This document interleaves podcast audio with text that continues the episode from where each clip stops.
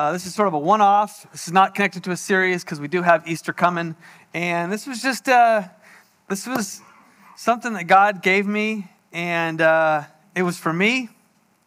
And sometimes God gives me something for me just for me, and then sometimes I'm like, no, this is this is for everybody. And so this is one of those messages, uh, and we see it in Mark chapter one, and we're going to start in verse 29. It'll be up on the screen. It says this: Now, as soon as they had come out of the synagogue, they entered the house of Simon. You have that up there? Right. Skipping down to 32, just as easy. At evening, when the sun had set, they brought to him all who were sick and those who were demon possessed, and the whole city was gathered together at the door. That's kind of epic. The whole city gathered at the door. Incidentally, um, this is the same house where a little bit later on in Mark, the remember the the um, paralytic man was lowered through the roof, right? So that they, they, they uncovered the roof and lowered the paralytic man. This is the same house um, that that happened. And the whole city was gathered at the door. Then he healed many who were sick with various diseases and cast out many demons, and he did not allow the demons to speak because they knew him. Verse 35 Now in the morning, Having risen a long while before daylight, he went out and departed to a solitary place, and there he, prayed. And Simon and those who were with him searched for him. And when they found him, they said, Everyone's looking for you. But he said to them, Let us go into the next town that I may preach there also, because for this purpose I have come forth. Everyone say, For this purpose. For this purpose. So, as I said, this message is for me um, 2022 has just been like kind of a busy, sort of a strange, lots of highs and lows and curves and turns. And, you know, I don't mean to say that it's been um, bad, it's just been different than what I expected. Who uh, so far 2022 has been different than you expected? I see that hand. Um, maybe not bad, just different. And, you know, different requires a little bit more skills in terms of just, you know, navigating dynamics in life. And um, I, I was thinking about just the fact that I felt busy and busy navigating things, emotionally busy, um, physically busy. And you don't often see or think of busy and healthy in the same category. Typically, if you're busy, then you're like, I can't wait for things to slow down because then I'll be better. Then things will be right because I'm too hectic, I'm too busy, I'm spinning, and I need things to slow down because that's the answer. Um, and I, it's interesting. Um, I want to talk to you about how to be busy. This message isn't about slowing down. Because how many you know life's going to continue? And it may be different, but there'll never be a time when we just sort of float on a cloud and go, ah, oh, finally, finally I got through the busy part of my life, and now I'm into life is easy, there's no dynamics. Um, but it's really how do I function in a healthy way and yet still be busy? And so I put that up there learning how to be busy. You know, Jesus was incredibly busy. Jesus had, well, he was alive for 33 years, but, but for whatever reason, God chose to ordain three years for his son, Jesus, for his ministry life. He spent three years in ministry. And in those three years, he needed to change the world. He needed to save humanity and create enough of a movement so that when he left, 2,000 years later, we'd still be talking about it. So, how many you know he got up every day and he's like, man, I, I need to be purposeful. If you had a task like that and you only had three years to do it, you'd be like, I am so overwhelmed at how busy I need to be, how purposeful I need to be. And so this, so, so this was Jesus' world. Like he was so on purpose and massively busy, and yet never stressed, very healthy. And he invites us to this. And so I know what you're thinking. I know you're thinking, well, what about that scripture that says that Jesus said, like, come to me, all you who are weary, and you will find rest? Or how about how about David who said, you know, I'm going to lead you to, you know, peaceful streams and and and, and pastures. And, it, and it's almost like we paint this picture that we think Jesus just floats around on a cloud and invites us to float with him. And so when you encounter any level of busyness or dynamics in your life, it's like you've fallen from grace. And I want to paint a different picture. Listen, I want to lay my head down on the pillow every night exhausted. I just want to be exhausted for the right reason. Anybody with me? Have you ever, you just like, you just killed it that day, right? Like, you're just like, this was such a good day. And it's not because I went, you know, on vacation or did this or whatever. I mean, sometimes you go on vacation, you come back more tired, right? Emotionally exhausted. But have you ever had those days where you're like, today was so good? Like, I feel so good about what I did. I'm physically exhausted, but emotionally, I'm thriving. I, like, I, I didn't leave anything out on the court. And, and, and I think that that's the life Jesus calls us to because floating is floating's uh, overrated. In fact, I know that because I recently went fishing. Now, I got invited to go fishing, and I've been invited a lot before. Now, ironically, the two guys who went with me aren't here because they had other things going or because they knew I was going to tell this story. But uh, Derek and Qua uh, invited me to go fishing, and um, I had never been fishing out on the, uh, the ocean. The only fishing I'd ever done is like on a little, you know, a little uh, tiny boat on Dixon Lake or something like that. Never been deep sea fishing. And this is like Qua's thing. And, and I remember seeing pictures of Heather's dad because he goes fishing, deep sea fishing all the time, and he shows us like big pictures of like, you know, mar, like, you know, huge marlin that he's holding that he, you know, got and everything. And it's always a beautiful day, right? It's the Instagram thing, right? You always have this vision of what it could be. So I envisioned beautiful day, calm sea, and we're just out there like, right? High fiving one another, catching tons of fish, getting a tan, just like loving life, right? And I knew that the only thing that's going to stand in the way of that is that I get motion sickness. But I'm like, here's the thing motion sickness is, is not a problem because I just have to survive the ride out, the boat ride out, which is, I'm sure, is bumpy, right? You get out there, and then once you're there, like I said, it's just bliss. It's smooth sailing, calm sea, right? You're just like, you're living your best life. And then, and then you got to survive the boat ride back. So I prepared myself. I did like, I took Dramamine the night before. I took Dramamine the, the morning of. I went and got the wristband, but it hurt my wrist, so I didn't wear it. I was thinking about getting the patch. I mean, I was, I was into it. I'm like, I got to survive the boat ride out. So we get in the boat. Sure enough, we're cruising out, and I got, uh, I sat in the middle of the boat, staring at the horizon, which is what they say you should do. We're right outside of like off of La Jolla, and beautiful sunsets coming up, right? And Qua kept checking on me, and I'm like, I'm good.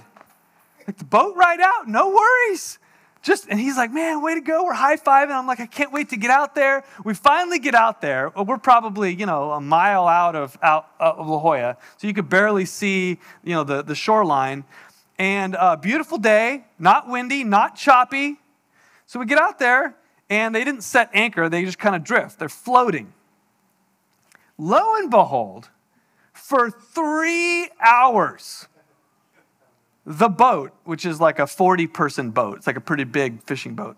No joke, the boat's doing this for three hours. You dizzy yet? I'm about to be sick. And, you know, Qua, he's like, dude, this is awesome. We're like falling all over, right? Right? Trying to catch fish like this. He's like, isn't this amazing? And I'm like, I'm going to be sick.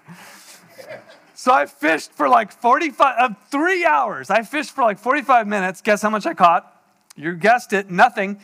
And, and then I spent the next two and a half hours at the front of the boat, which I know sounds strange, but I just needed to see the ocean. And I'm hanging over the side like this. And I, I mean, I think I got bruises on my elbows because I, I was hanging over the side, not because I had to throw up, although I did, but, but because I just needed to see, like, I needed to see the ocean and get close to it and pretend like I was going somewhere, which helped a little bit. Needless to say, it was a bummer.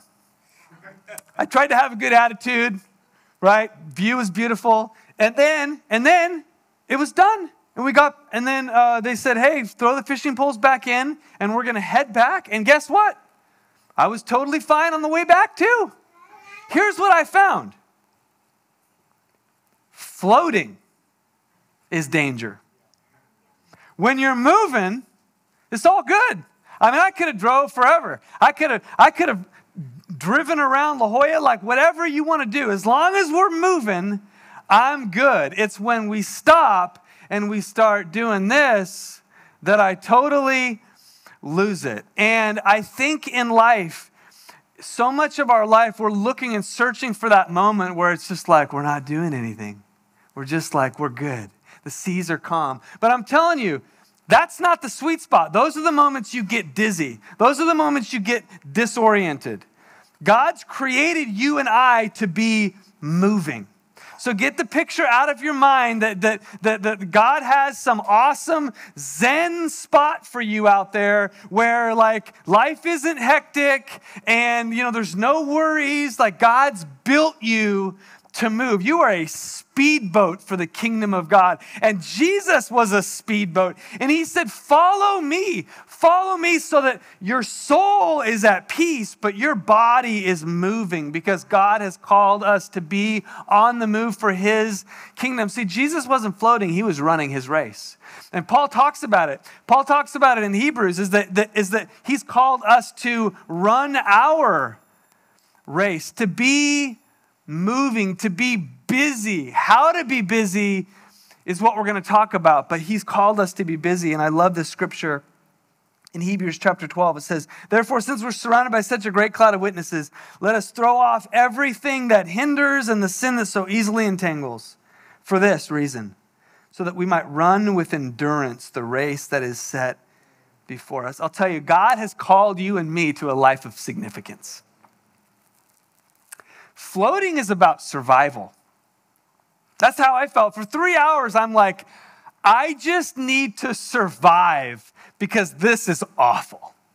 And I think so much of our life, we spend just like, if I could just survive this and get to the next place. And God's like, no, I've created you for significance, for purpose, to, to live a, a life of risk, to live a life of faith like, come on, let's not stop taking risks for the kingdom. Let's not stop throwing it all out there and saying, God, my, my life is, is, is for significance and purpose and meaning. I am not just surviving. I'm not trying to find a place where there's no worries or dynamics. What I want my life to count. I want my lay my head down at the pillow every night and go, today it mattered. Today mattered. Even if it was just for one person today mattered. And so we're going to look at Jesus because I believe that Jesus lays out some simple ideas on how how do I stay busy?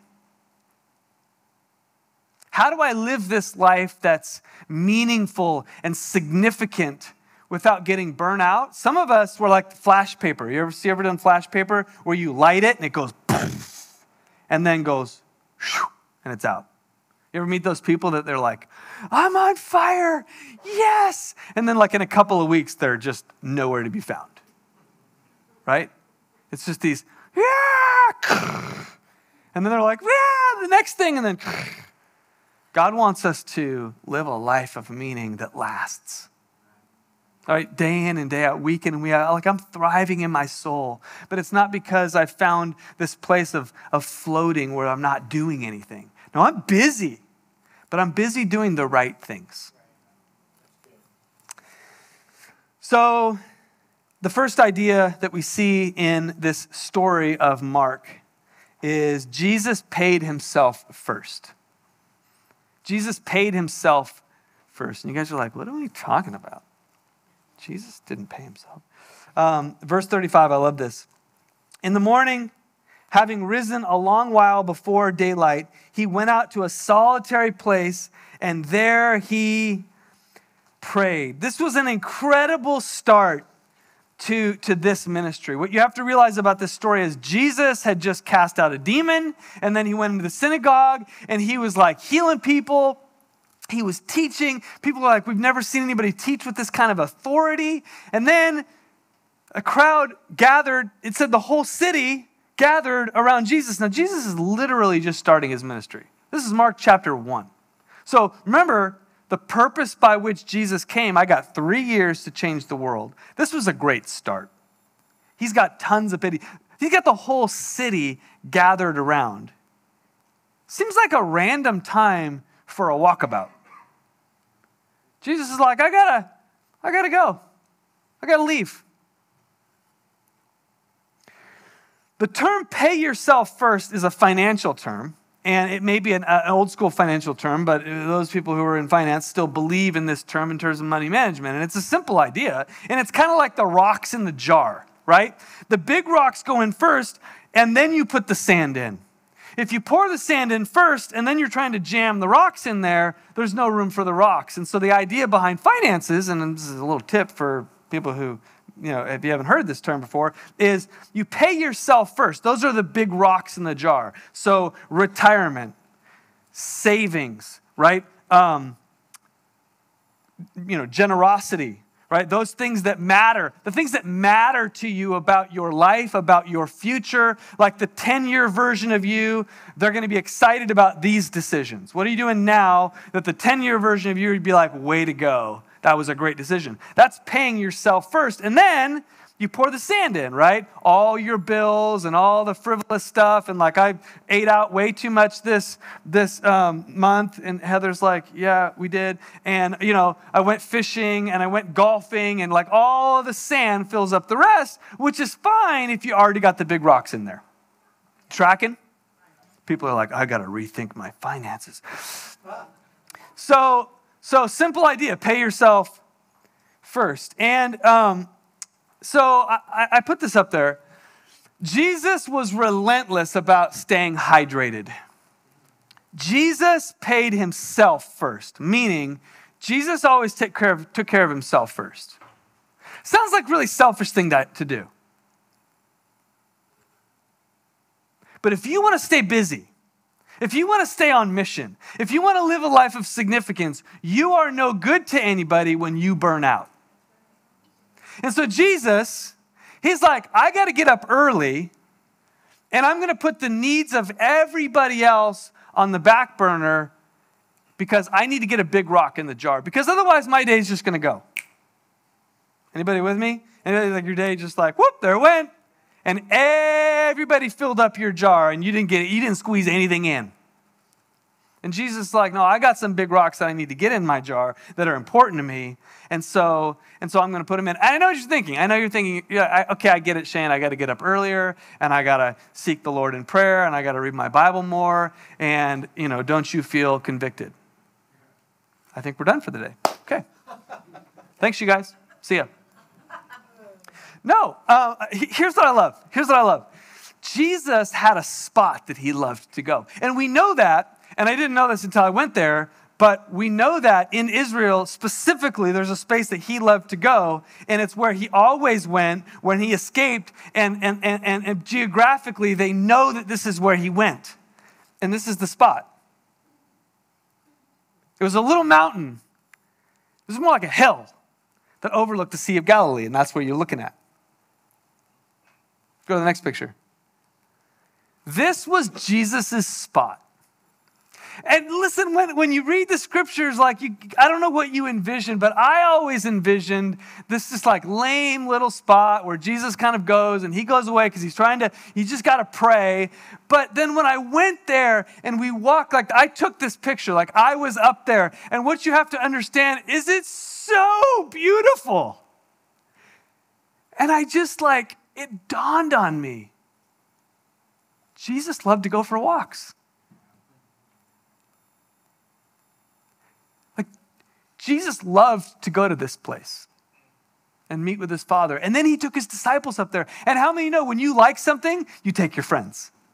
Like when you go to a restaurant or you go, you know, go someplace, you know, some cool place, or even you go fishing.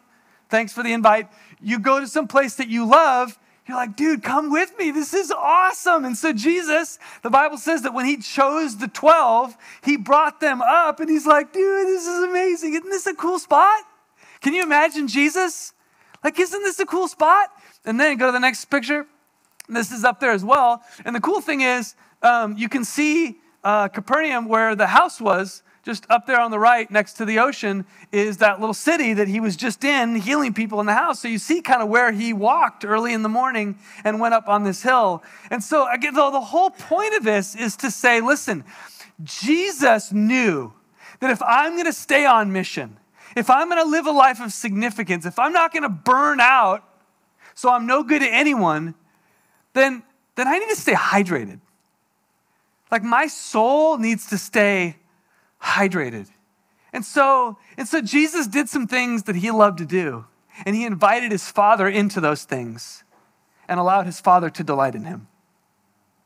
And this, listen, there's, there's so many amazing pathways to connect with God. Of course, through prayer, of course, through the word, through worship. But listen, there's, eh, go for a walk, listen to some Christian music, like do the things that you enjoy doing and invite your Heavenly Father into those spaces and let Him show you how much He delights in you. This is what Jesus did. And it was an incredible, life giving thing so that each time He came down from the hill, He's like, I'm good.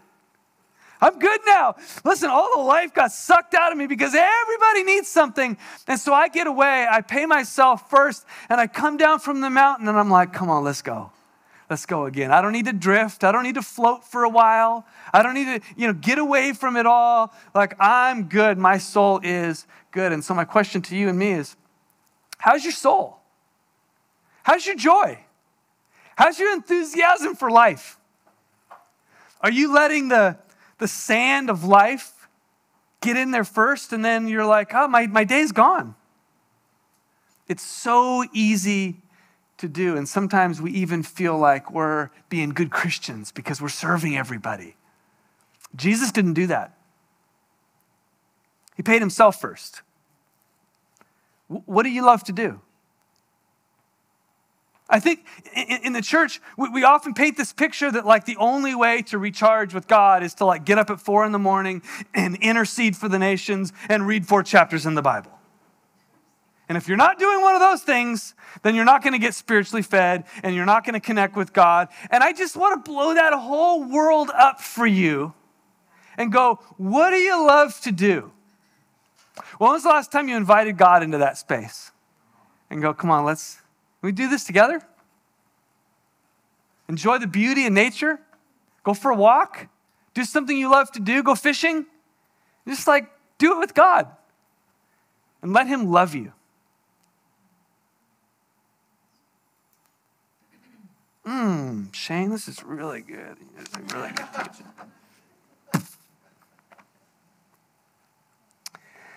Second idea is this Jesus served the need but wasn't a slave to it. Verse 37 says this Simon and those who were with him searched for him.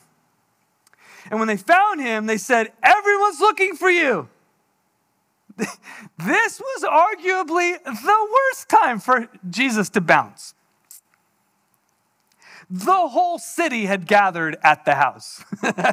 Can you imagine James and John waking up and Peter waking up in the morning and they're like, dude, this is going to be incredible, right? Like Jesus' ministry has just started and we're like kind of his sidekicks, so we're a big deal too. And we haven't healed anybody yet, but people think we have because we hang out with Jesus. So they're getting up and they're like, dude, this is going to be such a good day. And they go out and there's this huge crowd.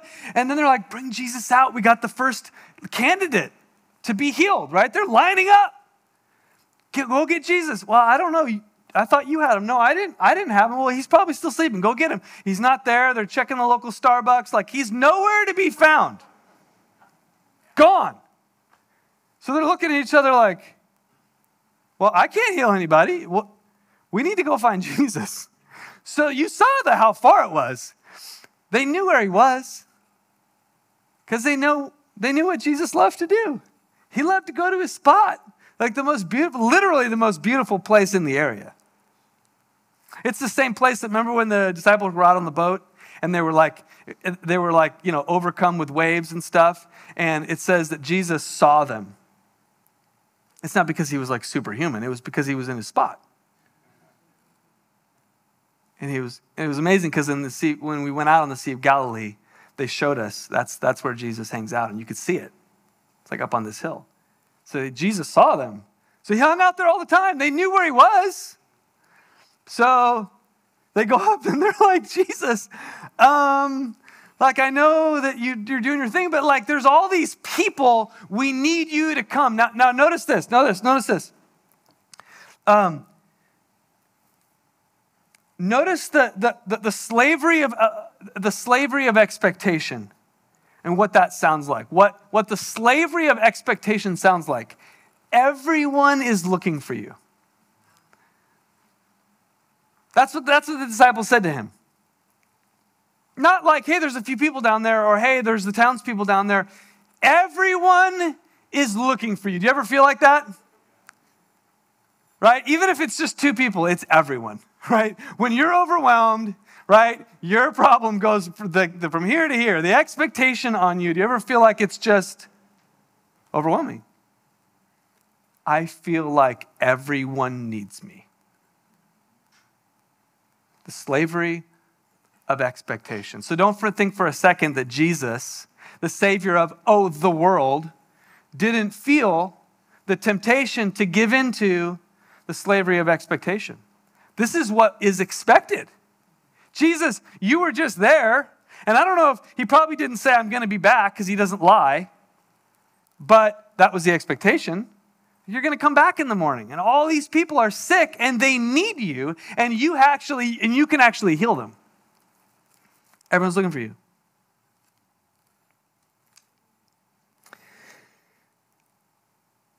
Most of us would, would have given in. But see, Jesus was hydrated, and hydration gives you an incredible perspective. See, when you're not hydrated, then, then you just have a tendency to give in to whatever comes your way, which is the importance of getting away. Because when you're good, when your soul's good, you ever notice that you make better choices? Like when you're doing good, when you're above the clouds, you're like, ah, yeah, I can make better choices. And Jesus, this is Him. He made better choices. And I wrote this down, and I hope that you internalize it because I thought it was really good. If you want your yes to be really big, then your no needs to be just as big. Go ahead and put that up there. If you want your yes to be really big, then your no needs to be just as big. When you say when you say yes to something, you say no to something else. You said yes to be here, so you're not somewhere else. And so, and so we want our yes to be really big. Jesus' yes was incredible. I mean, I mean, don't you think that the leper that walked up to Jesus and said, If you're willing, cleanse me, and Jesus was like, Yes. And he reached out and touched him. That's my yes. That's a big yes. But Jesus had resounding no's. And this was one of them. Jesus didn't go back. Please, Jesus, all of these people need you. And Jesus was like, listen, you have to understand something. I have a really big yes. And I'm all in for that yes. And so I have to learn to say no. And, and it's not about saying no so that you can do your own thing or so that you're just, you're just done with people. Like I've seen people just say their, their, their nose really big because they're so worn out. They're just like, I'm not, I'm not helping anybody else because I just, no, I can't do that. Well, that's called burnout. Jesus wasn't burnt out. He was like, no, I want my yes to mean something. I want it to be really big. And so Jesus, don't miss this, was fully present for his yes. The God of the universe that's omnipresent, meaning God is everywhere. The devil's not everywhere. The devil's not omnipresent. The devil, the, the, the, devil can't be more than one place at once. Now, he's got little legions and demons and things that can, can kind of do his work, but the devil is only in one place at a time. God, on the other hand, is everywhere. That's who he is, that's a part of his nature. And yet, Jesus decided when he put on flesh and blood to be in one place at a time. Can you imagine? the God of the universe that's never known anything but being everywhere. And when Jesus walked this earth, he was one place at a time. Why? Because he wanted to have a really big yes. How many places are you at at one time? Too many. All the demands, right? Like, oh, I got to check my phone. Oh, people might need me somewhere else besides where I am oh my gosh. And then the social media, and people are having a better time than I am right now, so I need to start upping my game. right? Ooh, ooh, I'm in Greece. My brother sends me pictures of Greece all the time or other epic places and like, oh, cool, I'm there for a moment. And then somebody's texting me in somewhere else. And then I got an email. And then, and then I have to look up and go, oh, yeah, I'm here too. But then I'm there, right?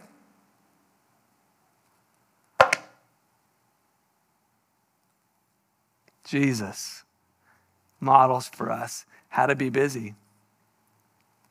And one of the ways to be busy is to be present. And to be healthy, to be busy, is to be saying, My, my yes is right here. This is a big one for me. I don't carry my phone everywhere. And some of you call me and you're like, you're hard to get a hold of. And I'm like, I'm not dodging you. I'm just not a slave to my phone. Because when I'm with you, I want to be with you when I'm with my kids and I'm not the best at this and I'm, I'm, I'm, working on it, but it's a value for me. When I'm with my kids, when I'm with my wife, I want to be with them fully because I want to have a huge yes. And so, you know how many things I say no to and how many things that you say no to when you're not on this phone? A billion. And you know what? I'm not people's savior. I'm not. I'm one guy. And the best thing I can do is to be here and now with you with you, with my friends, with my Heavenly Father.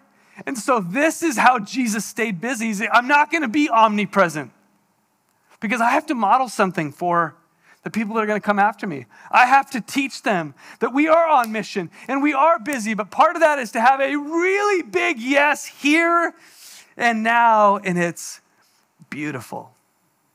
It's beautiful.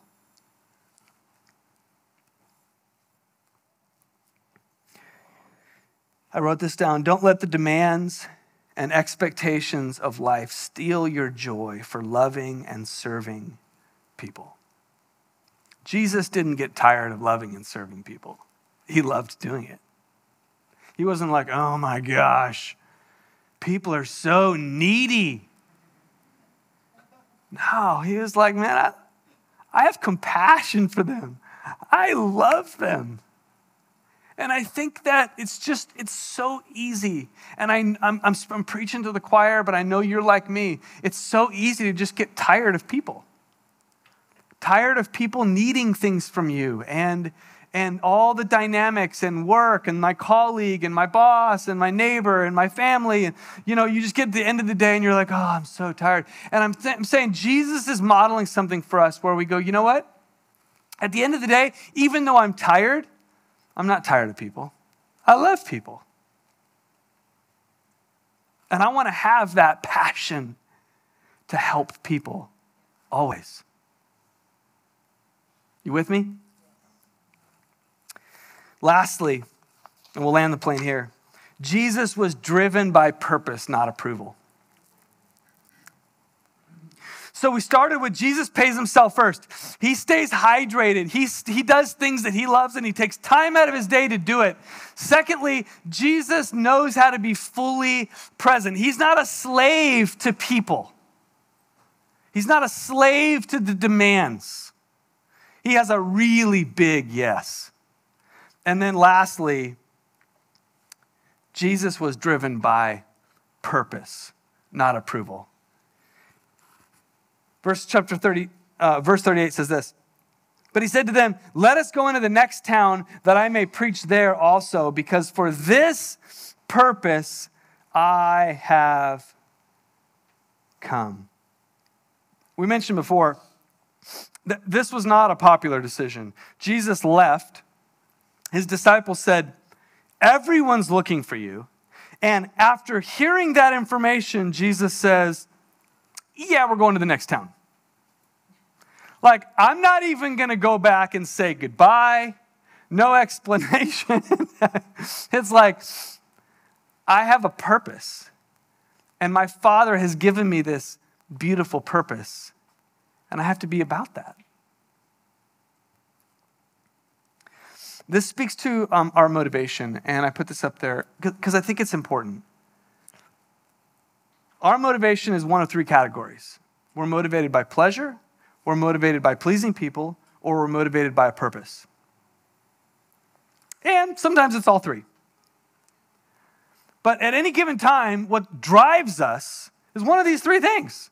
We're either just trying to please ourselves, trying to get more money, trying to, you know, go on that next vacation, whatever it is, trying to please somebody in your life or multiple people in your life or trying to you know get popular or, or be successful in people's eyes measure up to their expectations and so that's driving you. Or there's some kind of inner, internal purpose where you're like no i'm actually i'm actually about something more than just floating through life. There's something that's driving me. I have an engine and it's a passionate purpose that my life is about. And this is where we find jesus is that he knew he had a purpose and his purpose was given to him by his father. And so uh, what i love about this is that jesus Jesus wasn't walking away from the crowds because he was burnt out. Jesus wasn't walking away from the crowds because he was selfish and he's like, I just need a day off. Jesus is like, No, I have a purpose and my life is meaningful and valuable, and I have to be about that. And so I'm headed towards there, and I'm inviting you to come to that. And so it was like Jesus saying to his followers, Now, come on, you, you too have a purpose. And, and just, I just want to land the plane here because when we internalize and really believe that our life matters, that you'll live from that place. And it will be far easier to have a really big yes and a big no. It will be far easier for you to make decisions in your life that maybe aren't the popular decisions because you're not going to please everybody. But when you have that purpose on the inside, and when you, and as I was thinking about this, because finding your purpose is a really, really big topic and sometimes daunting, here's what I want to say to you. Probably three quarters of that whole conversation of how do I find my purpose is simply believing that you have one.